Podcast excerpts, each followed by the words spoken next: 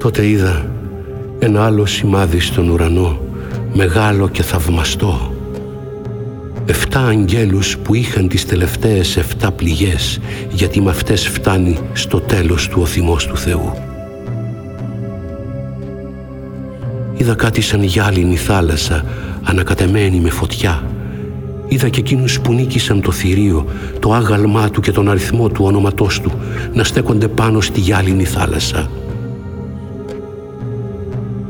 Κρατούσαν κιθάρες θεϊκές και τραγουδούσαν το άσμα του Μωυσή, του δούλου του Θεού και το άσμα του αρνίου λέγοντας «Μεγάλα και θαυμαστά τα έργα σου, Κύριε Παντοκράτορα Θεέ, δίκαιες και αληθινές οι ενέργειές σου, βασιλιά των εθνών.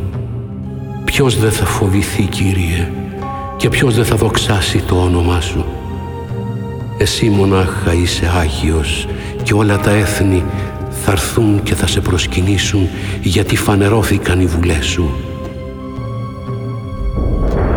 Ύστερα από αυτά είδα να ανοίγει ο ουράνιος ναός της σκηνής του μαρτυρίου και να βγαίνουν από τον ουρανό οι εφτά άγγελοι που κρατούσαν τις εφτά πληγές, ντυμένοι καθάρια, λαμπεράλινα φορέματα και ζωσμένοι χρυσά ζωνάρια γύρω από τα στήθη τους. Τότε ένα από τα τέσσερα όντα έδωσε στους εφτά αγγέλους εφτά χρυσιές φιάλες γεμάτες με το θυμό του Θεού που ζει αιώνια. Ο ναός γέμισε καπνό από το μεγαλείο και τη δύναμη του Θεού και κανένας δεν μπορούσε να μπει στο ναό ώσπου να συμπληρωθούν και οι εφτά πληγές των εφτά αγγέλων.